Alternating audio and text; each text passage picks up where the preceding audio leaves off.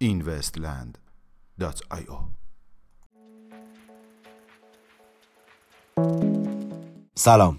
با این وستیلی پنجشنبه 20 تیر ماه 1398 در خدمت شما هستیم. سرمایه گذاری شل بر یک استارتاپ بلاکچینی کرک کوبرن مدیر بخش سرمایه گذاری های کمپانی قولپیکر شل اعلام نمود قرار است یک سرمایه گذاری 3 میلیون دلاری بر استارتاپ LO3 انرژی با هدف ایجاد بستری بلاکچینی برای زنجیره تأمین کمپانی خود انجام دهیم. ترکیه خواهان ایجاد بانک مرکزی بر پایه رمزارزها روز گذشته دولت ترکیه برای شفافسازی اهداف اقتصادی خود بیانیه ای را منتشر ساخت که چندین بند از آن مرتبط با تکنولوژی بلاکچین بود. در یکی از بندهای این بیانیه تأکید دولت ترکیه بر ایجاد یک بانک مرکزی بر پایه رمزارزها را می‌توان مشاهده نمود. بانک مرکزی آمریکا به دنبال جلوگیری از توسعه لیبرا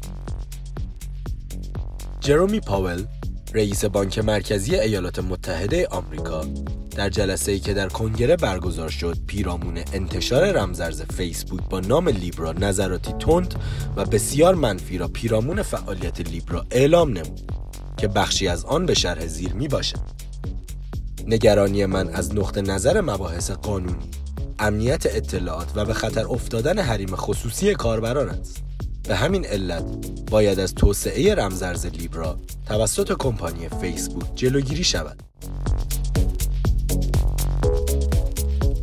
حمایت کمپانی فولد از شبکه لایتنینگ پالی مکمستر مدیرعامل کمپانی فولد در مصاحبه گفت به دنبال استفاده از شبکه لایتنینگ بیت کوین بر پلتفرم پرداختی و دستگاه های کارتخوان خود می باشیم تا کاربران در صورت تمایل برای پرداخت های خود از بیت کوین استفاده کنند. گفتنی است در حال حاضر کمپانی های همچون استارباکس، هول فودز، AMC، هوم دیپات و ساوت وست ایرلاینز از دستگاه های پوز توسعه یافته توسط فولد استفاده می نمایند.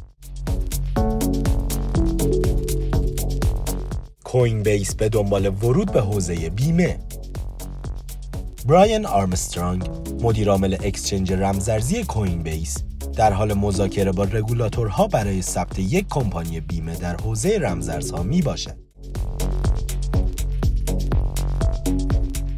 میانگین قیمت 24 ساعته بیت کوین 12102 دلار میانگین قیمت 24 ساعته اتریوم 291 دلار و 26 سنت و مارکت کپ کلی رمزارزها به حدود 316 میلیارد دلار رسید که نسبت به روز گذشته 38 میلیارد دلار کاهش یافته است. ممنون که امشب هم همراه ما بودید. تا فردا شب خدا نگهدار.